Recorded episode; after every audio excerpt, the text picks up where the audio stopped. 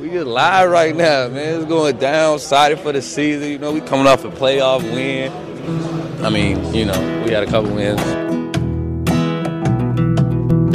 On the streets of old Milwaukee was a young boy walking.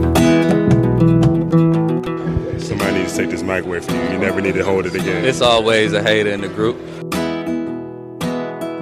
Hello and welcome back to the Brew Hoop podcast. Uh, after a, a couple week break here, we're finally back. The Bucks have just been too good for us to, you know, peel ourselves away from the TV and record. Things are just going too well for this team. So, I think uh, I think we have a couple things to touch on today, but in large part, we're just going to be talking about how dang good the Milwaukee Bucks are right now. And as per usual, it's Adam Paris, your co-managing editor of BrewHoop.com, and I'm joined by my my, my faithful companions, Kyle Carr and Riley Feldman. Fellas, how are you doing on this wonderful day with the Bucks having the best record in the NBA? I am fearful for my life just in case Christian Wood kicks in my front door any minute now, uh, per instructions from Bud. But otherwise, uh, enjoyable basketball. So it's been been good good times lately. Yep, can't complain. All is well. Shout out to the Wisconsin Curd, um, sick jerseys, and congrats on the win last night. That's all I got. I forgot to watch the full footage of their curd eating contest, so I didn't get a chance to see who won. But uh, I don't know. Would you, are you guys? Would you guys eat be able to eat a lot of cheese curds like this? Because they were just eat. Where they weren't eating fried. They were just squeaky ones, right? Oh, if that was the case, yeah, I think it would really. Uh, it would depend on where we get in the cheese curds. Are they fried, and what's the frying like? You know, what's what's their technique? Because like a culver's cheese curd those guys are generally pretty small whereas if you go to like some restaurants they're sometimes ginormous. So i could put down a couple but i'm not sure to the level of like a gentleman from like a schwabenon or something like that. I'm sure they got some some curd eating fanatics up there. Yeah i was gonna say if i can also if i get like some ranch on the side then maybe i could go a while but not squeaky. I i would love squeaky but no i would not be able to sit and just eat I the squeaky the squeaky curds too. I really enjoyed them. I had them all the time growing up, uh, and I've introduced them to some people out here in Philadelphia. I brought some back, and they're freaked out by the squeak. Like they don't. I tried to tell them, no, that means it's like a really fresh curd. That's why it tastes good. That's the best part. I know, but they're they are too freaked out by the squeak uh, for it to feel like it's a real cheese curd. Also, very hard to get uh, good cheese curds on the East Coast. Did you tell them the secret was bubbler water? I did. I didn't. Uh, I try not to dip too much into Midwestern parlance up here, uh, in, in, case I in case I get scolded. At my work, at one point, they were starting to write my stupid Midwestern phrases up on the wall behind me, uh, so, shaming you for where you're from. What kind yeah, of workplace yep. you, are you at? so, uh, so sounds like a good. hostile work environment situation. uh, they're nice enough. Uh, all right, so let, let's get into this this Bucks team though that obviously, like we said, best record in the NBA. Things are going really well for them. They're coming off a win against Orlando, 118, 108. Unfortunately, I had a work event last night that ran really late. So, in full disclosure, I missed the game and I'm planning on watching it either later today or tomorrow after that uh, Martin Luther King Day game against Dallas. Uh, but, you know, Riley and Kyle, what, let's start with you, Riley. What, what stood out for you from this game? I would say even from the first quarter on, it was almost all offensively Giannis and Eric led. Um, there was like a stretch of I don't know two or three minutes, maybe even longer, where possession after possession it was walk it up the court, and then it was just a two man game down the center between Giannis and Eric, um, which was interesting. And they kind of continued on as you could see from the stat line. I think Eric ended up with like 30 points and Giannis 25 or something along those lines.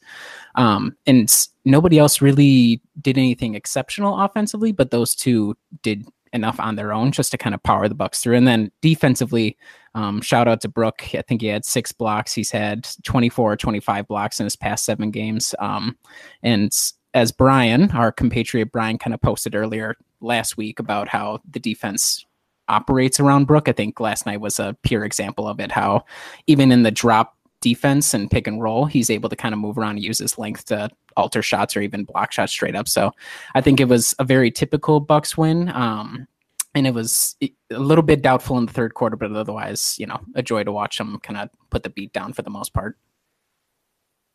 Kyle, what did you pick out from it?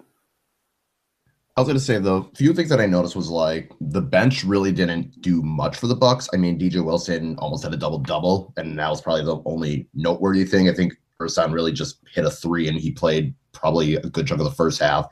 George Hill was kind of around the court. Like there were guys that were there, but none of them really stuck out. Like like I said, a couple of them hit a couple shots, but it wasn't really anything particular.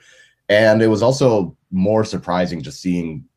I mean, the Bucks took the lead in the first quarter, and they never trailed after that. And it was one of those games where it was like you had a comfortable victory, but every once in a while, Orlando would kind of just sneak up and go on a little mini run, and you know they bring the deficit down to eight, or at one point it was like four, and I think in the fourth quarter it got down to two but that whole time, it was like every time Orlando would do that, Milwaukee would come back and score six or seven quick points. And like Riley said, a lot of it was Giannis and Eric Bledsoe focused. But Brogdon also had a couple drives. You know, he would go at Mo Bamba a few times.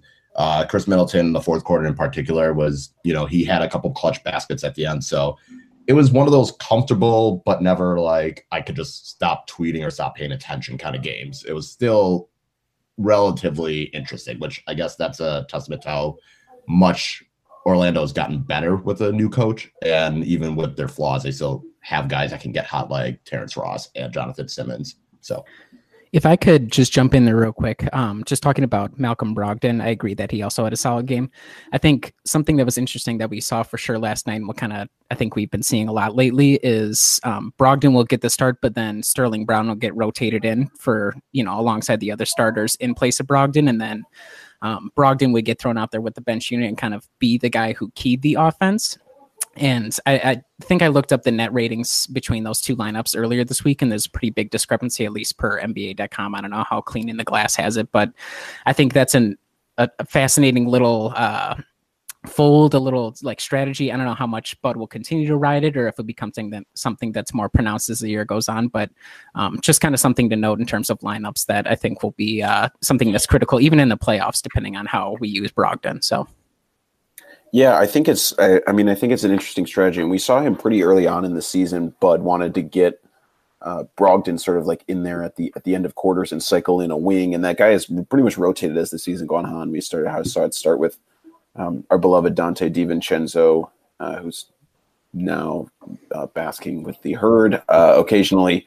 And then it was Pat Connaughton for a while, and now, of course, it's been we've seen Sterling Brown sort of put a stranglehold on the on this role. It, it, it's interesting to me that it was rarely ever Tony Snell, um, even though he sort of came in as the starter from last season and seemed like the guy that would fit there. But Sterling Brown, of course, brings that sort of doggedness defensively that I think really lends a lot to this team. So it's been cool to see him emerge. One of the things that really stood out to me, just looking briefly looking at the box score, was the 31 to 2 fast break points. And, and Milwaukee actually has done obviously we know how terrifying they can be in transition and they've done a great time great job of getting out and, and running quickly uh, under Bud's new offense. And it was in stark contrast to Orlando's uh, slow it down Steve Clifford pace, I guess.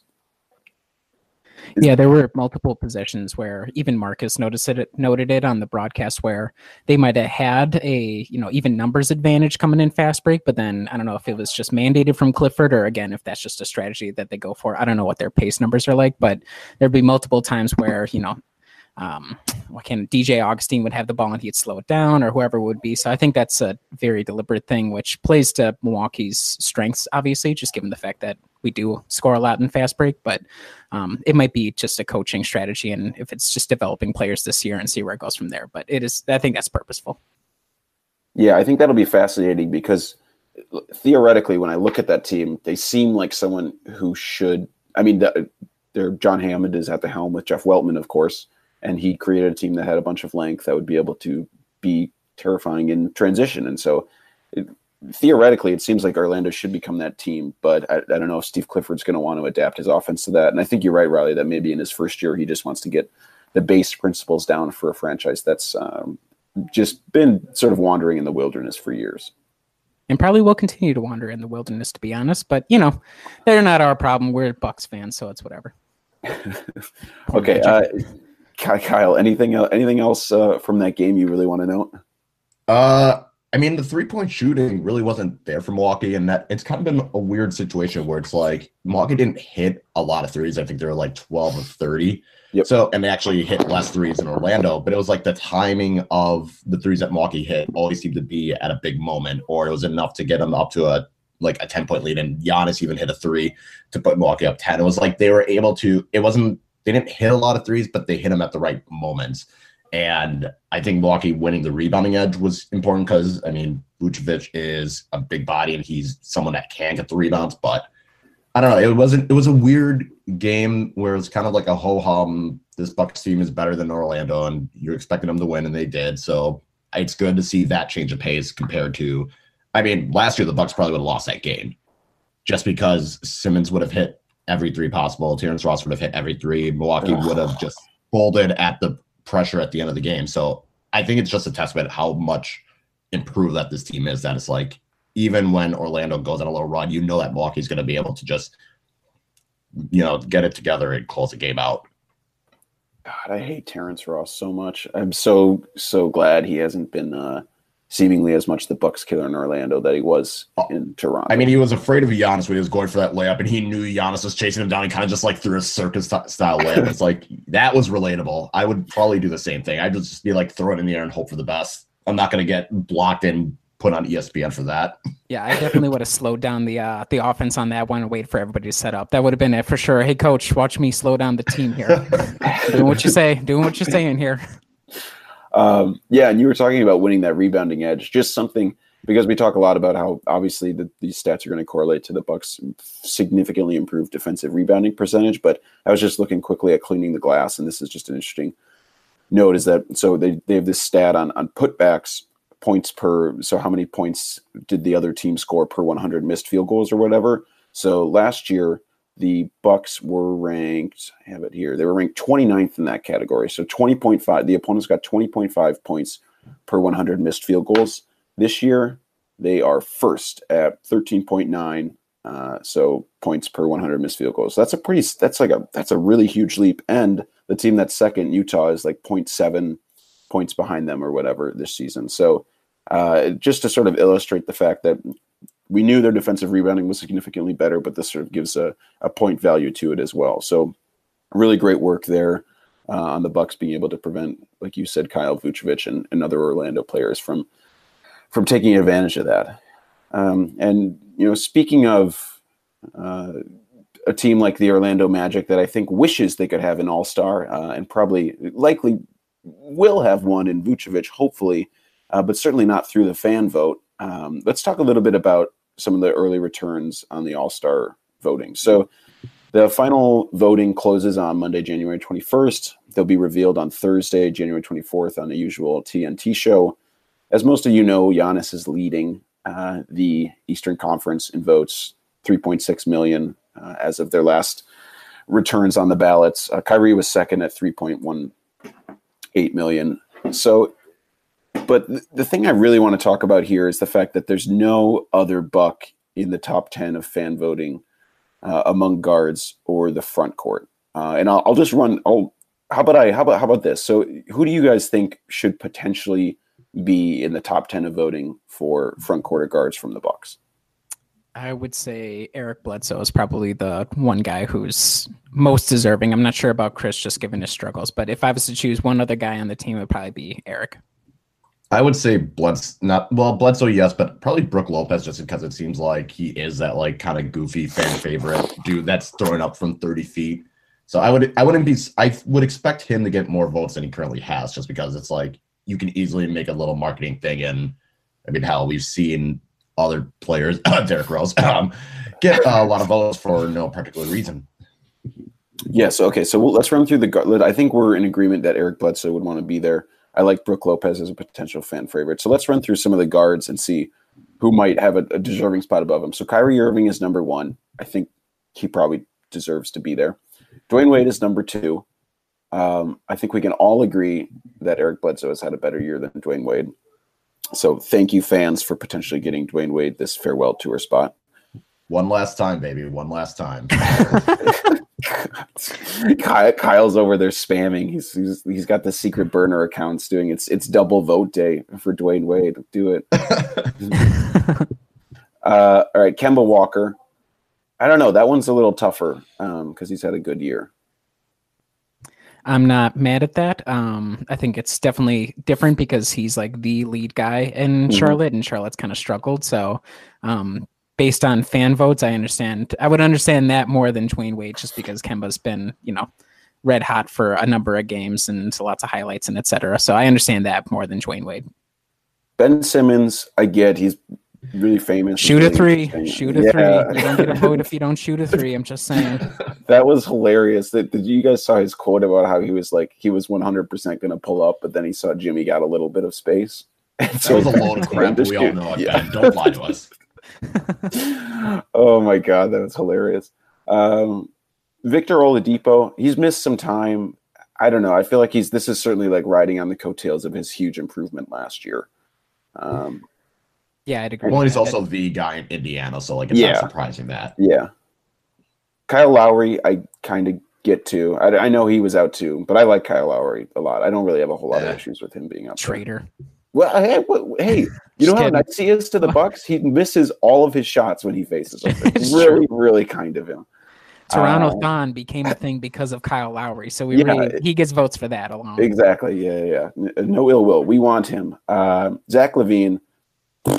Suck. Yeah. Someone from Chicago has to get votes. Ah, Nah. God, no, Nah, no. um, Jeremy Lin. I mean, come, come on. Uh, Goran Dragic. I, I, I don't even. I don't. I don't even. How long has Goran Dragic been out now? I. I guess he's got some. He's probably got like some um, sleeper cell agents back uh, in Slovenia or wherever wherever he's from. He's getting the he's getting the Doncic pull right now. The Doncic Doncic pull uh, push from being Slovenian. That's what's happening there. Yeah, for sure. Uh, it's kind of crazy that Bradley Beal is ten, considering what he's been doing lately. I kind of Yeah, thought if he might get a anyone little that push. Pissed off. It's Bradley Beal. Yeah, I think he is pissed off. It seems like when he plays, he seems really mad. Um, so, so I don't know. That's the list. I I guess it's just disappointing to not see Eric Bledsoe get much higher. But I feel like I, I think part of this obviously has to do with like you need some national love too. And I mean, Eric Bledsoe, Andrew Sharp just wrote a nice article about him on Sports Illustrated. But I, I wouldn't say like Eric Bledsoe is like a nationally known player very well. I mean, most people honestly probably know him for the just wanting to get out of Phoenix in the salon tweet. Yeah, there's only so far you can ride the old salon tweet to uh, a All Star appearance. That's not gonna push you over the edge. And I think you know. I, I think part of it too is you know even just looking at his per 36 minute output, it's been super consistent pretty much across the board. Like he's has more assists, slightly fewer points, but he's he's having like an Eric Bledsoe season, but slightly more so. So I'm not sure if that alone is enough without you know some sort of crazy scoring eruptions for him to get over the edge. Just because you know we everybody hates Milwaukee, bro. Everybody knows everybody hates Milwaukee. So you got kind of that angle, and then you know he's he's not the lead guy. He's kind of sometimes the third option, depending. So I think that kind of all contributes to it. Yeah, I think the other thing is that I, I, I mean, I think his biggest contribution is on defense. I think he he sets the tone a lot of the time, and that's just something that unless you're watching the Bucks night to night, you're just not going to notice that stuff or even Yeah. know about it. Uh, okay, all right. So we're all sufficiently angry about that. Um, let's talk Grr. about let's talk about the the front court is a lot more crowded. I'm not uh, as surprised that Khris wouldn't slip in. I was actually I was I was a little surprised to hear. Uh, I think Arnovitz and and Lowe on their podcast together kind of either both came to consensus that they kind of wanted to slip Middleton into the front court. I couldn't quite tell where they landed on it at the end, but they were both sort of beating the drum for him a little bit. But in the front court, it's Giannis number one, obviously. Kawhi's number two. That makes sense. Joel Embiid is three. Yeah, I mean he's been freaking fantastic. Um, Jayson Tatum four. Yeah, I The don't know. mid range king. He took Yeah. the mid range away from Khris, so that's got to be stuck in Khris's craw for sure. Oh, yeah, that's a good point. All right, so we'll have Khris steaming about that. Jimmy Butler is fifth. I I like every I like the people who are like Jimmy Butler shouldn't get an All Star selection just because he's been uh just was Pain in the like destroyed. Yeah, He's- pain he's in the been butt. difficult. Yeah, yeah. Uh, he's been a difficult personality. Blake Griffin is sixth. I I kind of can't cool with that. He's like Detroit's guy. I think like you guys talked about earlier. Um, right. I mean, he's he's kind of the big guy for them, and he's he's been good for them.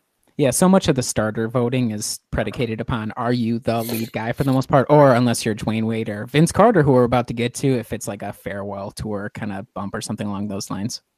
Yeah, uh, Vince Carter, number seven. Um, Vince Carter, number seven. Yeah. Uh, Yep. that's Pascal Siakam, number eight, uh, and then Gordon Hayward and Al Horford rounding out the top ten at nine and ten. Um, I don't know. I have a hard time. Like, I, guess it's just so the the interesting thing to me is it's like okay, Toronto has three players in the top ten in voting. Could Milwaukee and we've seen I don't know we've seen Milwaukee before like get behind the Brewers and like do a crazy good job voting for these guys. So I guess it was a, it's a little disheartening to not see like a, a push this season when the Bucks are having such a great year and not at least at least even just see like Eric Bledsoe or Khris Middleton or even like a like a like you said like a fan favorite funny one like Brook Lopez like you said Kyle pushing them into the top 10. I think it's well, and it's also weird with the front court because it's like Giannis, Kawhi, and Embiid have over two million votes, and then it just drops significantly down to Tatum, who doesn't even have a million. So it's like the top three, it's like yeah, they get all the votes, and it just significantly drops. So the fact that Khris isn't even getting up there is kind of concerning. But I mean, he's he's definitely better than Gordon Hayward. I guess Siakam has a strong cult following in Toronto, is what I've learned. Vince Carter's getting the Dwyane Wade one last time, you know, notable feature. Um, so it's just it is kind of frustrating because yeah, we've seen the Brewers go ham on it. I mean, when they got Jesus Aguilar in the All Star game, that was a prime example of it. But I mean, it's not like the Bucks have really pushed that strongly. I feel like as much this year with like trying to get All Star votes for players. Like it seems like the last couple of years they would try and get like Khris Jabari and Giannis all in the All Star game, and this year kind of is like, well, we know Giannis is going to get it, so we're not as worried. We'll still like push for him. It's, I haven't really seen that many tweets for you know Middleton or Bledsoe or Brogdon or Lopez. So it's like, I mean, Milwaukee could possibly do a better job at pushing it, and who knows, maybe next year they'll take that into consideration. I think it's just the early returns are just another example of how inherently broken fan voting is. Um, and I think Kyle correct can correct me, but I believe um, the actual selection of the starters comes down to a mix of fan voting, media voting, and player voting. So um, I'm not sure how much that'll change things, but I think it's just another indication that if you get involved the fans, there's a chance for wacky stuff or uninformed, like oh, big name voting. So I'm not too upset about it, just because this is like how fan voting works, unfortunately. So uh, the other well, thing that plus I was, you're gonna have. Oh, no, go ahead, go. I was just gonna make a joke on how you will have a NHL John Scott situation also with sole fan voting. So the fact that the media and other players have a consideration, it got so close with Zaza, so close with Zaza like two years ago. Anyone that heard the Radiolab podcast on the John Scott um, All Star controversy, it's pretty good. So that if anyone doesn't get my joke, just listen to that podcast. Yeah, listen to that, but then go uh, subscribe and review us on iTunes as well. Um, five stars, five stars, please. Yeah. Uh, um, okay, so then the other thing that I was thinking about was that because the the thing the analog. This has kind of been a little bit. Bud has talked about this before in a couple recent comp, you know, pregame interviews or whatever. Is talking about his 2015 team, and uh, I know Frank and Eric have talked about this on Locked On Bucks and talking about the cohesiveness of of, of that unit. And it was interesting. I was reading this article uh, just about how they were like, yeah, I mean, we we all should have to go. Like, we all should be in this team. Like, we're we're a team. We're, this is a team effort, and that's how we make this whole thing go. Um, and then it's kind of funny to just compare that to the Bucks, where it's like, um, yeah, we're definitely a team. Requires the team to do this, but uh, this is 100% Giannis's team. But it's it's clear from the fan voting. Uh, it's obvious to all of us who are watching. It's definitely Giannis's team. But when you looked at that 2015 All Star team that hilariously had four Hawks on it the only starter um, that uh, you know they didn't even have one starter. You know, like they didn't have one person win the fan vote uh, with the media. So that team, the stars were John Wall, LeBron James, Kyle Lowry, Paul Gasol, Carmelo Anthony. And so then the reserves were Al Horford, Chris Bosh, Paul Millsap, Jimmy Butler, Dwyane Wade, Jeff Teague, Kyrie Irving, and then Kyle Korver, who replaced Dwyane Wade when he was hurt. So all of basically. Okay, okay, hold on, hold on. How the hell was Paul Gasol a starter? I think that was when he was in Chicago, right? Like that yeah. was first Chicago That's year still, where still how the hell he was regularly a put up 35 points and 26 rebounds every time they played the Bucks. It was the most infuriating thing ever. so I understand where he's coming from there. uh, I, I guess my point is that the Bucks might get vindicated here when it comes to the coaching vote. So for all the reserves, basically each coach selects two guards, three front court players, and two wild cards um, with each player select ranked in order of preference in the category. So, um, in that regard, I mean, when you're looking at the guards, so I guess it's if Dwyane Wade gets in, it's going to kind of stink because then each coach only gets to select two guards. Uh, so they might pick Kemba and Beal, uh, and then may, I, I I think like at least maybe Bledsoe or Middleton might make it in as a a wild card or at least in the reserves in some way because I feel like I feel like coaches also respect like an incredibly good coaching job, which is part of the reason Atlanta had so many players in that year. So I feel like at least one of those bucks is going to slip in as a reserve. Yeah, I'd agree with that. I wouldn't be. I, I doubt two of them will get in, but I bet one of them will get in one way or the other. I think two of them will get it. Whoa. I like that. I like uh, I like that a lot. Um, okay, so hopefully you know we'll hear the the starter thing that'll be done. We can we can give up and but we can just wait until Giannis gets to select the teams and we get to see him on that nationally televised thing. I'm glad Giannis wasn't the captain last year when it wasn't televised. I'm glad he is this year when it will be because uh, that should be a lot of fun. Do we feel strongly whether or not we want Bud to be the coach or do we care? The coach for the All Star game, I should say, because I think it's the top coach in each conference, right? I, uh, I can't I remember. So. I can't remember if it was that or who did the who made it to like the championship game the last year. No, didn't Dwane Casey uh, coach it last year? I thought. Either way, it one way or the other, I, I don't feel strongly about it. Just uh, I, just want yeah, to see if anybody had a hot take on it. I want uh, Josh Longstaff to coach. what about uh, what about Coach Brady down in the G League? Let's just throw him in as a whatever. Who cares? Just throw him out there, give him some experience, some reps. Uh, okay, all right, um, all right. So the, so that's all star stuff.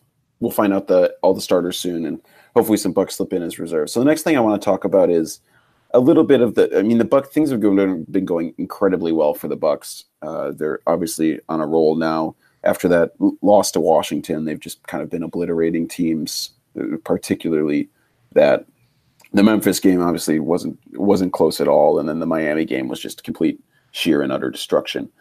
Uh, so a couple of things that have sort of been out in the ether that some sometimes people have been talking about is is the Bucks three point percentage dropping a little bit, and it really hasn't dropped too precipitously. So I just I looked at these stats from the beginning of the season to November 30th. They were 13th in the league in three point percentage, 35.8 percent. Second in raw attempts per game, 40.5 attempts per game. From December December 1st and on, they're 24th in three point percentage, but they're only down to 34.3 percent. So not too drastic. Fourth in attempts, 36. Um, and then fourth in attempts um, per game, 36.1 attempts per game. Uh, have you guys noticed any sort of notable difference in how the, the team seems to be playing or some of its shot selection at all? What about you, Riley? Not particularly. I think the one guy that we can kind of rope around, and again, this is you know probably unfair to him, but I think Khris would probably be the obvious guy that kind of jumps out like, oh, he's not, you know, taking as many threes. Um, and when he first started the season, I think it was like averaging like eight, nine attempts from three. It was like crazy how many threes he was shooting up, and it, he was shooting a super high percentage. So I think that helped elevate it. And then ever since like the Knicks game and his kind of trouble in December, and I'm not sure how much of it is like again mandated because there was that controversy like, oh, did Bud tell him he can take mid rangers? But I think he's kind of uh, fallen back a little bit into taking mid range, tough mid range shots, which we love him for, but also drives everybody crazy. And I don't know how much that's deflated just overall three point attempt numbers, but otherwise, it doesn't seem like the team is playing radically different. I think um, I'd like to look at Eric Bledsoe's attempt numbers and like what kind of shots he's taking because it feels like he's doing a lot more on the inside than he was at the start of the season. And he also has a tendency to get the ball wide open and wait like four seconds before actually taking the shot. So uh, that's an interesting little fold as well. But otherwise, it doesn't feel like the team's playing radically differently, and that's kind of borne out in the actual like statistical profile and the ranking of the team offensively as well. Yeah, I guess the thing that's kind of stood out to me, Kyle, is that, that you know obviously the statistics tell a little bit different story, but anecdotally, it feels like there's certainly been games where the Bucks haven't been shooting as many threes or making as many threes, and instead they've found other ways to win. What's it? What's impressed you about how they've been able to sort of be a little mercurial in that sense offensively? Well, I was definitely going to say it seems like yeah they haven't been able to hit threes. I mean, it seems like they're still shooting them. It's just they're not hitting them. But at the same time, it's I feel like especially with Bledsoe, Giannis, and even Brogdon, they've just been able to get to the rim a lot easier now because I think teams have to take into account that Brook Lopez is going to shoot it from 30 feet out. And even though Khris is not hitting his shots, he's still a threat that if you leave him open, you you assume he's going to make it, and I think that's helping. Where guys like Tony Snell and Sterling Brown, like they're not really going to go to the hoop; they're just going to wait around the perimeter and take that shot. So I feel like at least now the points of the paint have increased. And that's what it just seems like. And it seems like they're also playing at a slower pace. I could be completely wrong. It just seems like the game's going a little bit slower. They're not running as much just because, you know, maybe teams are trying to get back on defense as much as they can, eh, or that because they're not taking shots at a quicker rate, that the pace seems a little slower. So I think more points in the paint combined with a slower pace is making Milwaukee seem like offensively they're not playing as well, even though they're still one of the best offenses in the league. All right, so I pulled up some stats from. Uh, I was curious about this. Let's. I'll let each of you take a guess. How many times do you think a Bucks opponent made more threes than the Bucks made? We've played f- how many games now? Forty. I can't remember the number. I would say maybe nineteen times. Yeah, we played forty-five games. Okay, I'd say nineteen I'd say times. 20, 26. I'm going high. Interesting. Okay, so it's between you two. So it's twenty-two times I counted an opponent made more threes than the Bucks did in a game. What do you What do you think their record is in that? Uh, f- I would say fifteen and seven. Um,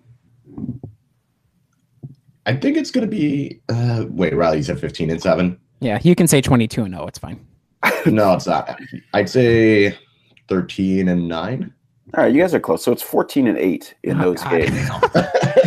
We're on a wavelength, Kyle. Yeah, yeah, that's kind of creepy. Um, I was actually hoping you'd both be way more off, but uh, that's okay.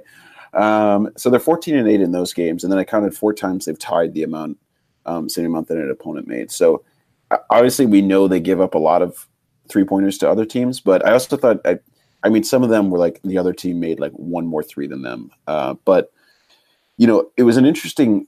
It was interesting looking at their wins and losses, just like the ones. Because I mean, clearly, I mean, they only have 12 losses or whatever on the year. So eight of those, the o- opponent made more threes than they did.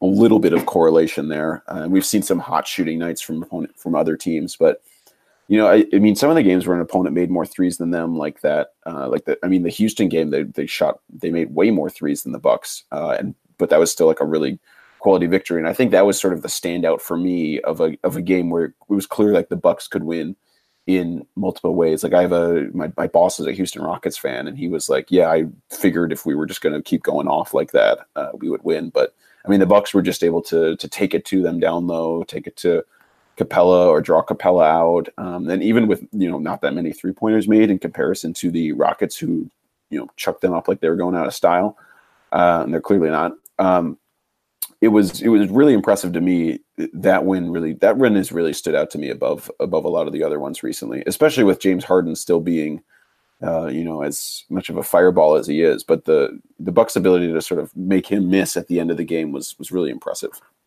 I think it's a testament to like just how important Giannis is, especially in this five out offense, where like once you get to the playoffs, like yes, there's a danger in giving up a ton of threes, but you know, we even saw it, you know, with the Rockets last year where they had a super cold shooting night and that was all she wrote. Whereas, you know, even if the Bucks have a cold shooting night, it's not like this is the entire offense is almost completely predicated upon you know just threes and we're just going to get it that way and then occasionally from the basket if we need somebody to break an offensive spell it just Giannis's sheer ability within the paint or whatever, however many guys they throw at him, and then even then that opens up the offense even further. So I think it's a huge testament to how effective the system is and how little deviation there needs to be to find success. And we'll we'll kind of see whether that bears out over like a seven game series. But I think that's going to be a huge tool to kind of break down opponents that maybe are a little more reliant on like, okay, we're just going to get hot tonight, and if we get hot tonight, we're going to win. So I think it's it's nice to have kind of multiple approaches.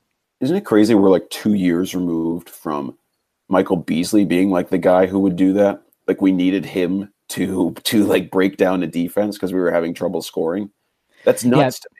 Yeah, yeah, it's it's crazy how it, and again, it's how much better is the bench. Like it's, just, it's so it's so wild that just guys, either guys we brought in or just, you know somehow some way people kind of developing have been such a huge plus just for the bench. And we got killed a lot in you know last year's playoffs when we had to go to the bench unit, and maybe that'll be the case again this year. But the the depth is wild that we're able to kind of continue on and mix and match and still continue to crush opponents. So it, it is crazy. and I mean, I think you made such a it's such a salient point, Riley, is that I mean, in the in the playoffs, you you saw it. I mean, Houston missed what was it, twenty seven straight threes. Like they're going to get cold, and like the Bucks are going to keep shooting those threes for sure. But you know, they'll have nights where they only shoot thirty or whatever, just like they did against Orlando. And it's so important to have a, a, a way to have easy offense to be able to score when your shot just isn't falling from outside because you know uh, what shot doesn't typically get that cold? Uh, a dunk. Uh, you can you don't Yeah. really get cold from the dunk. Uh, You would hope not, at least. yeah. So fingers crossed. I hope I didn't jinx it because Clint Capela was cold from the dunk, I guess, that night for the Rockets because he, wow, he was having some tough luck down there. Uh, yeah, this It's just it's the difference. Sorry, go Kyle.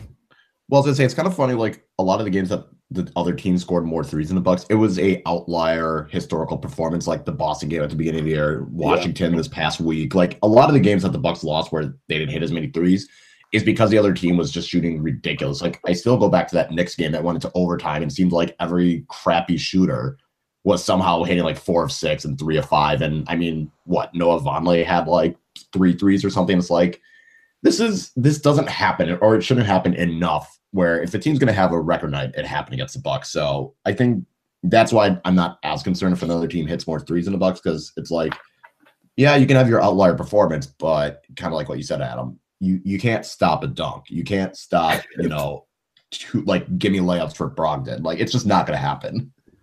Then you throw in DJ Wilson out there, and it's it's game over at that point. You know, it's that's a game breaker uh, or not.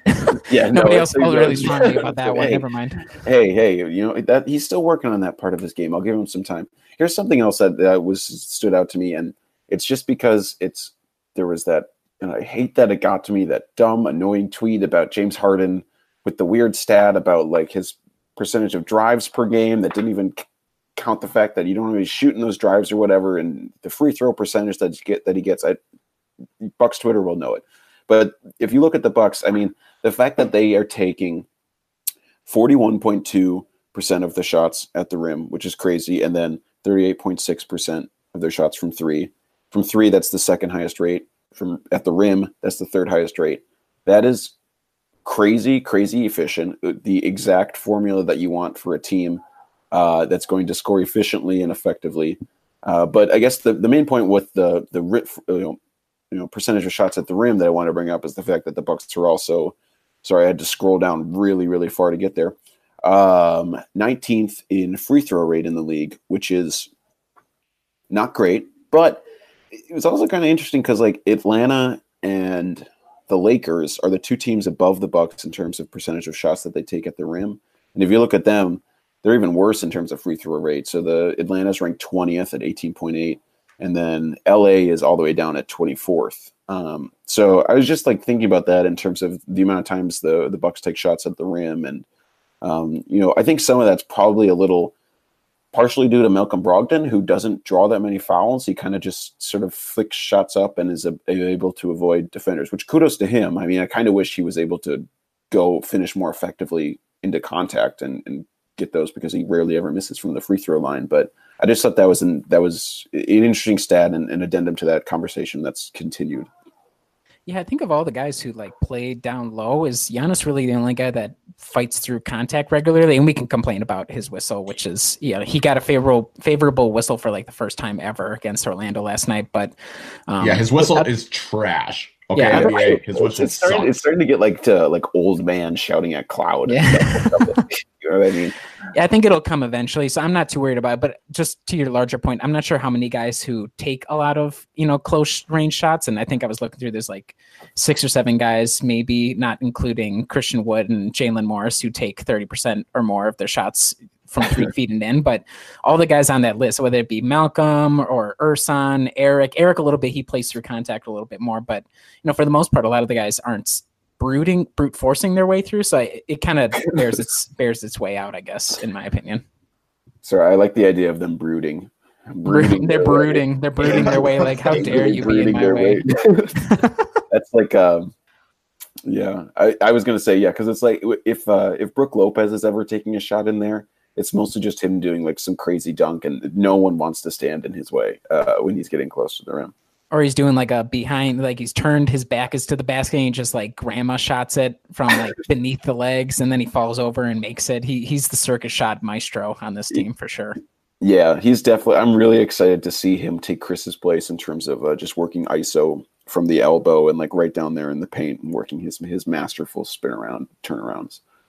Uh, okay, I had one other stat that I just wanted to bring up to you guys, and this is not uh, this is not always super representative of where the heck did it go? All right.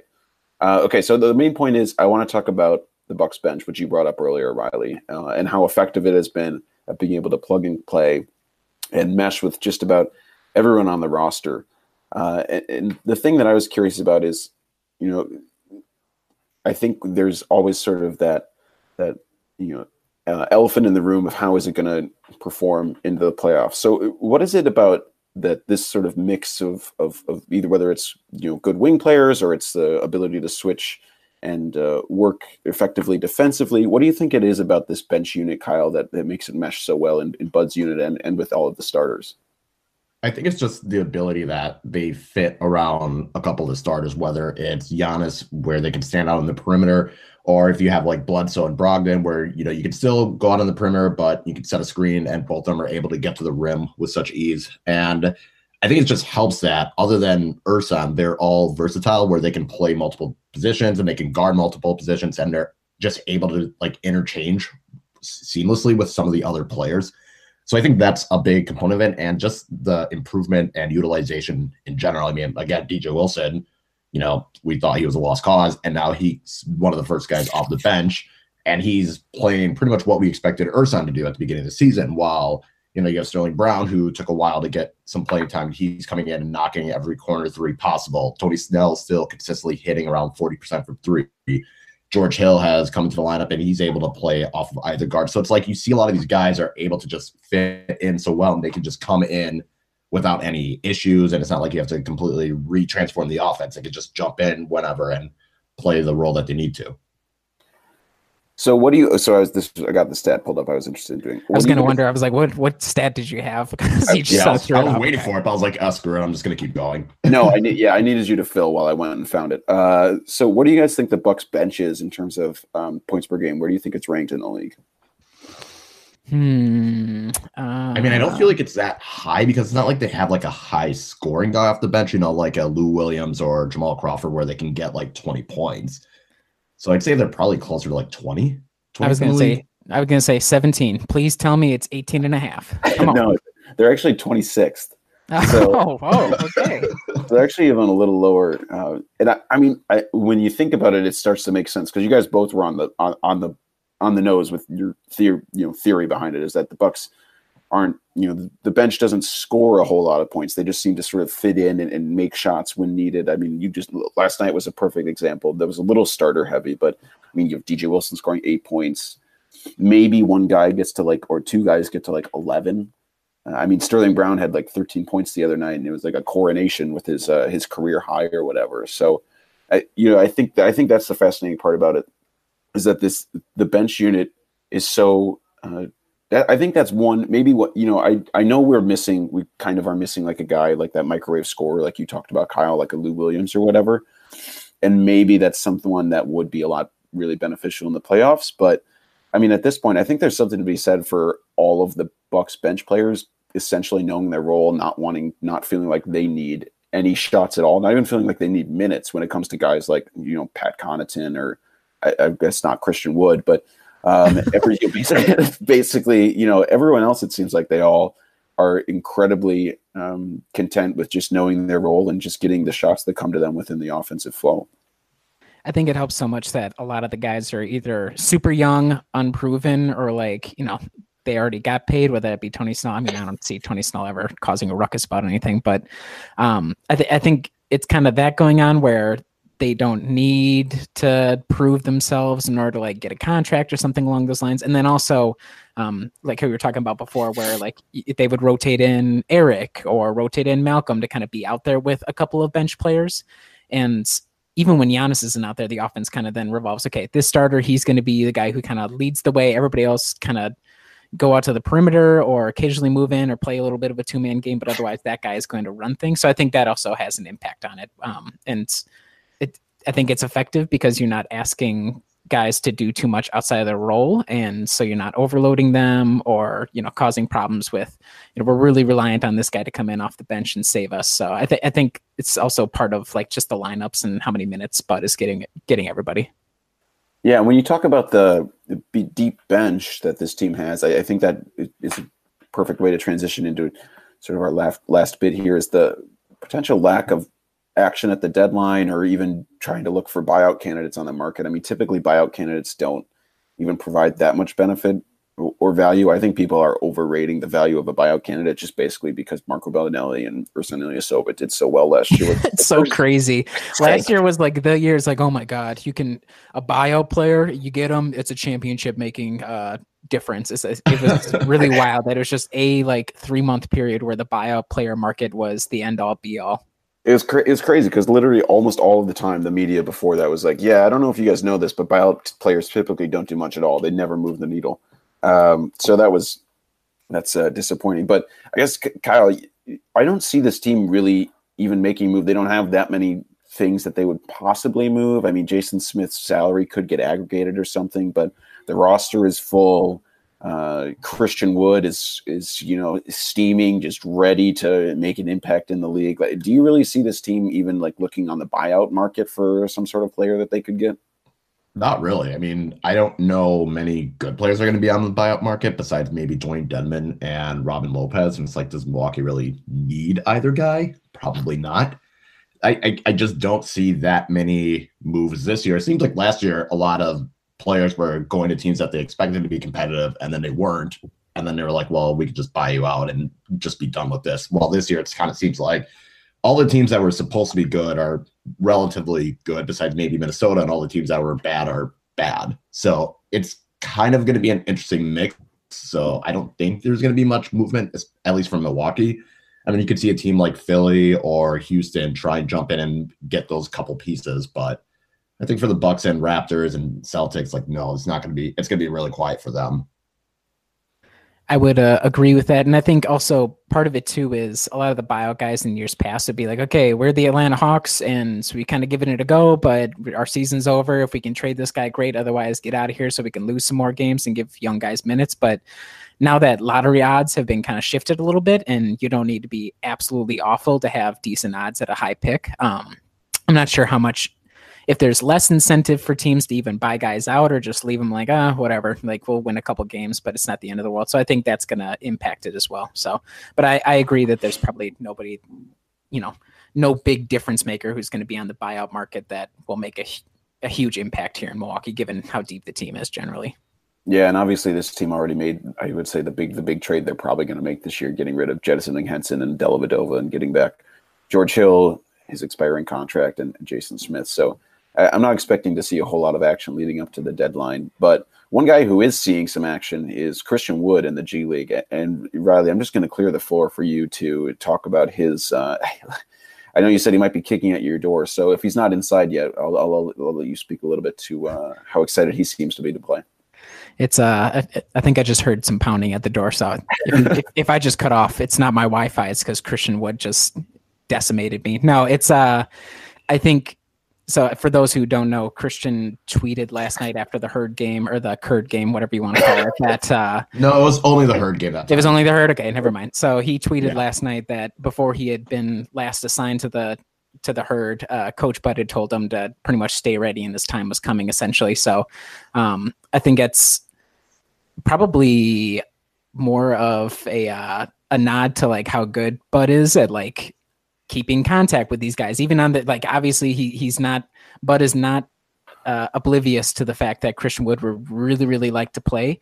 And I don't know if like Jason Kidd would have been the greatest at like handling that kind of personality. Um, but I, I think it's I'm not sure if there's really much of a place right now, just given the way the team is playing for Christian Wood, because you know what is his role even on the end of the bench or like at the end of the rotation, but he's been just decimating people in the G League. So I think if anything, uh, props to Bud for keeping in touch with this player, making sure, hey, you know, you're getting a lot of time in the G League. Yes, I know you're upset that you're not getting a ton of time up here, but you know, stay ready, be ready, that kind of thing. So um, I'm not sure if we'll ever see a lot of Christian Wood minutes this year, barring injury, which may still happen. But he's excited, and I'm happy that we've moved on from uh, veil- thinly veiled subtweets about not getting time with the Bucks to like, oh, I'm just gonna go and kill everybody in the G League and wait for my time. So.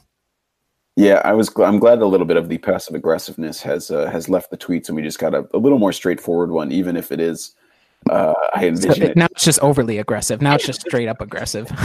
I envision it. It's just like such silly coach speak. It's like he's just like Stay on the- out the door, and he's like, "Hey, Christian, stay ready," and that was it. And then Christian had to get on the dang bus up to Oshkosh.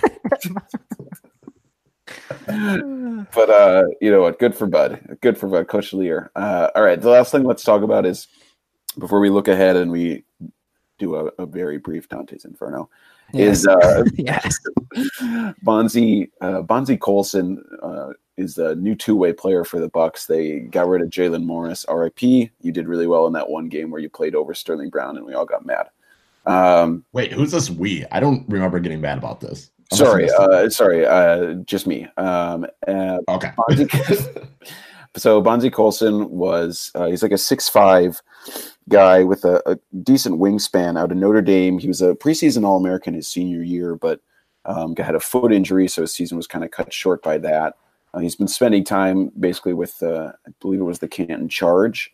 Um, you know, some time down in the G League, and he seems like a you know a, a decent type of wing, like the same kind of guy that the Bucks have been bringing in to sort of fill these two way contracts. Um, you know, in the post Bronson Koenig area era is uh, these these wings that can you know I guess they also have Trevon Duval, but uh, you know Colson seems interesting. He's a fascinating person because he would play center at Notre Dame, even though he was only six five, uh, which was a really interesting uh, positional uh, capability for him. But uh, you know, our, our guy Dakota Schmidt, uh, who helps out at Brew Hoop and writes over at Ridiculous Upside, seems to like him. Says he has some decent defensive ability, uh, can hit the three decently well. Um, he seems to be striking pretty well in the G League after some okay season shooting at Notre Dame. So I don't know, Kyle. Anything super excite you about Bonzie Colson?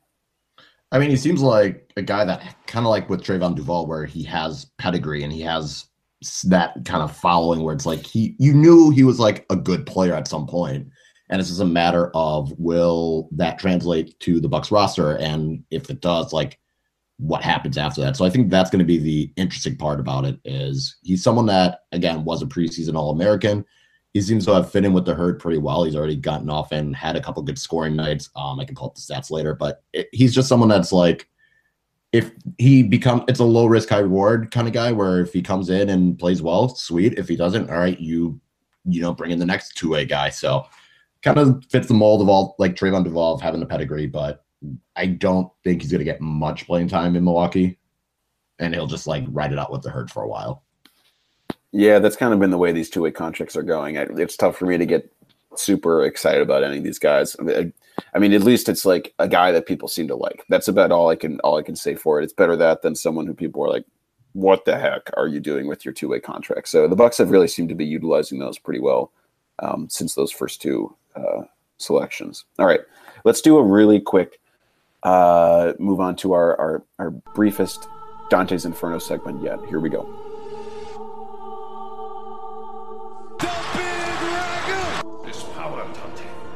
We can use it together. I think I can be a professional basketball player.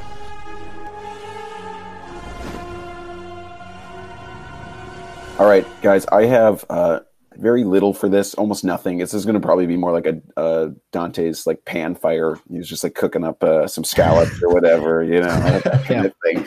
Um, so, Kyle, what, do you have anything for uh, Dante's pan fire? I, I do. Um, on Wednesday, he played with the Wisconsin Herd. That game was at like one o'clock. It was elementary school day, which begs me the question: Shouldn't the kids have been at school? Like, what the hell's going on? Um, that's What is the my state of education in Wisconsin? Damn it. Well, I mean, it is the state of education in Wisconsin. Uh, no more comments on that. Uh, Moving on. Um, but he played 13 minutes. Um, so he didn't even play that much. He didn't really shoot the ball well. He was three of seven from the field, hit a couple free throws. Um, didn't really have much in terms of rebounds and assists. Had nine total points and was a minus 18, and the herd got crushed in that game. So, yep, just a ho hum, not a lot of Dante action, and the herd losing, unfortunately, again. So that's all I got, sadly. Riley, didn't you have something? You had something brief, right? uh, the only brief thing I have about Donte is uh, he has replaced Rashad Vaughn as the pregame dance guy, and uh, so I'm not sure if that's the darkest timeline or maybe he'll break out of that. Uh, the, the one thing that Donte has going for him is he appears, at least per the broadcast, to be paying attention during timeouts instead of meandering on the outside and staring at the camera. So I guess we probably should have seen that as a red flag for Rashad when, like, every timeout he was just like. Oh, I miss that guy. No, uh, I don't really have much for Donte. Uh, I don't know. If you think, uh, I'm not sure if I will condemn his season. I think it's again probably more so we just have other guys who are playing better at the moment, and maybe he'll get a shot. But I'm not like super upset that he's not getting a lot of minutes. It's whatever. Um, he was a 17th pick, and uh, any co- any like comparisons between him and Huerter in uh, Atlanta, I, I'm not so sure if like even Huerter would get a lot of minutes just because I don't know how you know uh, Bud is with rookies, but But Huerter can shoot. Yeah, he uh well and he's super pale, so he reminds me a lot of myself out there. So I have I feel a little bit in that regard. But otherwise, I, I don't know. I don't have strong feelings about Donte besides his dancing. All right. Well, kindred spirits, Riley and Kevin Huerter. All right. Let's look ahead to the uh, Bucks' upcoming schedule. So, Monday, January twenty first, uh, matinee game on MLK Day against Dallas. Friday, January twenty fifth, against the Charlotte Hornets. Sunday, January twenty seventh, against OKC. That's at OKC. That's the start of a five game road trip for the Bucks. Um, that's not uh, Tuesday, January 29th is at Detroit. Um, I is that I hope that is that the last Detroit game of the year. I kind of hope it is. I don't really feel like I need to see Detroit anymore. Um, yes, it is. Okay. Yeah. Uh, Thursday at Toronto. That should be a really good game. Hopefully Kawhi doesn't sit. Uh, Saturday, February 2nd, they are at Washington, uh, get their revenge. And then Monday, February 4th, at Brooklyn, they wrap up that five game road trip. So, guys, what do you have as your predictions for those seven games? Counting them up here, I would go one, two, three, four. Five. I would go. Geez, I don't know, Kyle. Do you have a strong feeling one way or the other? Otherwise, I would say five and two. I'll go five and two. Six and one. Whoa. And the one loss is going to be to Brooklyn because I feel like Brooklyn's going to be. so All right. Um, It- I went either I went- Brooklyn or OKC. It's going to be one of those. They're beating Toronto, and then all those Raptors fans that were in my mentions will shut up and never come back. That'd be great. Uh, all right. Well, that's good for good for Kyle. Uh, I went five and two, same as Riley. Uh, I think they're gonna. I, I think they're just gonna take care of business here and and probably maybe lose at OKC and Toronto. I just think those are going to be really tough road games. OKC gets super super loud. Um, you know they've had some issues defensively lately, but uh, uh, I think Paul Jar Paul George is Paul George. Paul George Paul George. Sorry, I was. Uh, Sounds like a fullback for the bad.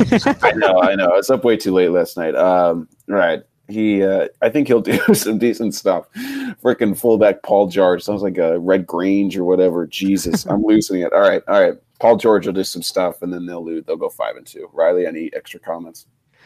Uh, no, not really. I agree that Detroit, it feels like they're a team that we play about 30 times a season for whatever reason. Um, and I'm also, I will also, is this the last Washington game of the year? Do we know?